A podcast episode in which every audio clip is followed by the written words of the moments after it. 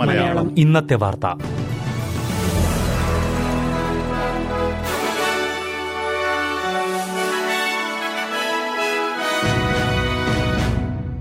നമസ്കാരം. S B S Malayalam ഇന്നത്തെ വാർത്തയിലേക്ക് സ്വാഗതം.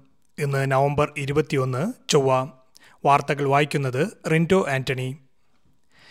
സിനിമാ നിർമ്മാണ രംഗത്ത് ഒരുമിച്ച് പ്രവർത്തിക്കാനുള്ള കരാറിൽ ഓസ്ട്രേലിയയും ഇന്ത്യയും ഒപ്പുവച്ചു. സിനിമാ രംഗത്തെ ഓസ്ട്രേലിയൻ ഇന്ത്യൻ ബന്ധം ശക്തമാക്കാനാണ് കരാർ.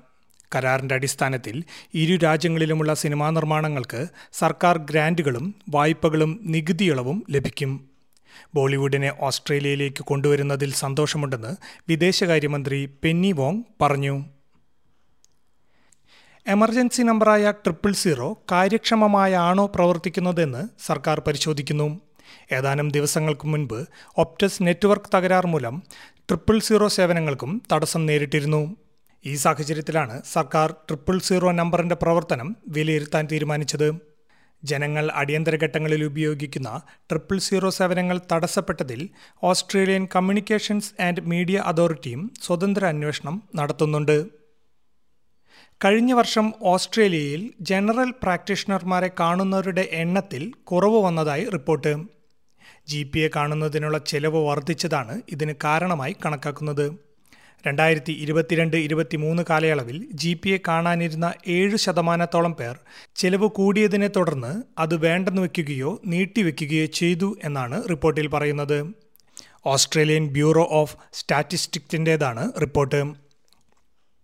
ഈ വർഷം കോവിഡ് ബൂസ്റ്റർ വാക്സിൻ എടുക്കാത്തവർ അതിനായി മുന്നോട്ട് വരണമെന്ന് ആരോഗ്യ വിദഗ്ധർ ആഹ്വാനം ചെയ്തു. കോവിഡ് കേസുകളുടെ എണ്ണം ഉയരുന്ന സാഹചര്യത്തിലാണ് ഇത്. കോവിഡ് പത്തൊമ്പതിന്റെ പുതിയ വകഭേദങ്ങളെ ചെറുത്തു നിൽക്കാനാകുന്ന വാക്സിനുകൾ അടുത്ത മാസം മുതൽ ഓസ്ട്രേലിയയിൽ ലഭ്യമായി തുടങ്ങുമെന്ന് ഫെഡറൽ സർക്കാർ അറിയിച്ചു. ഒമിക്രോൺ വകഭേദങ്ങളെ ചെറുക്കാൻ കഴിയുന്ന monovalent വാക്സിനുകൾക്ക് Australian technical advisory group on ഇമ്മ്യൂണൈസേഷന്റെ അനുമതി ലഭിച്ചതായി ഹെൽത്ത് മിനിസ്റ്റർ മാർക്ക് ബട്ട്ലർ പറഞ്ഞു. തൊണ്ണൂറ് വയസ്സുള്ള സ്ത്രീയെ പീഡിപ്പിച്ച കേസിൽ മുപ്പത്തിനാലുകാരനെ പോലീസ് അറസ്റ്റ് ചെയ്തു. ന്യൂ സൗത്ത് വെയിൽസിലെ സെൻട്രൽ കോസ്റ്റിന് സമീപമുള്ള നഴ്സിംഗ് ഹോമിൽ വെച്ചായിരുന്നു സംഭവം.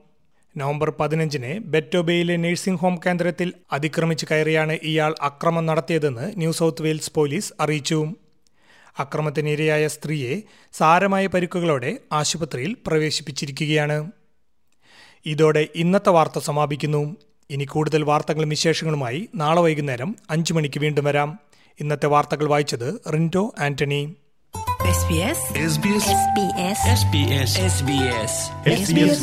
ഇന്നത്തെ വാർത്ത.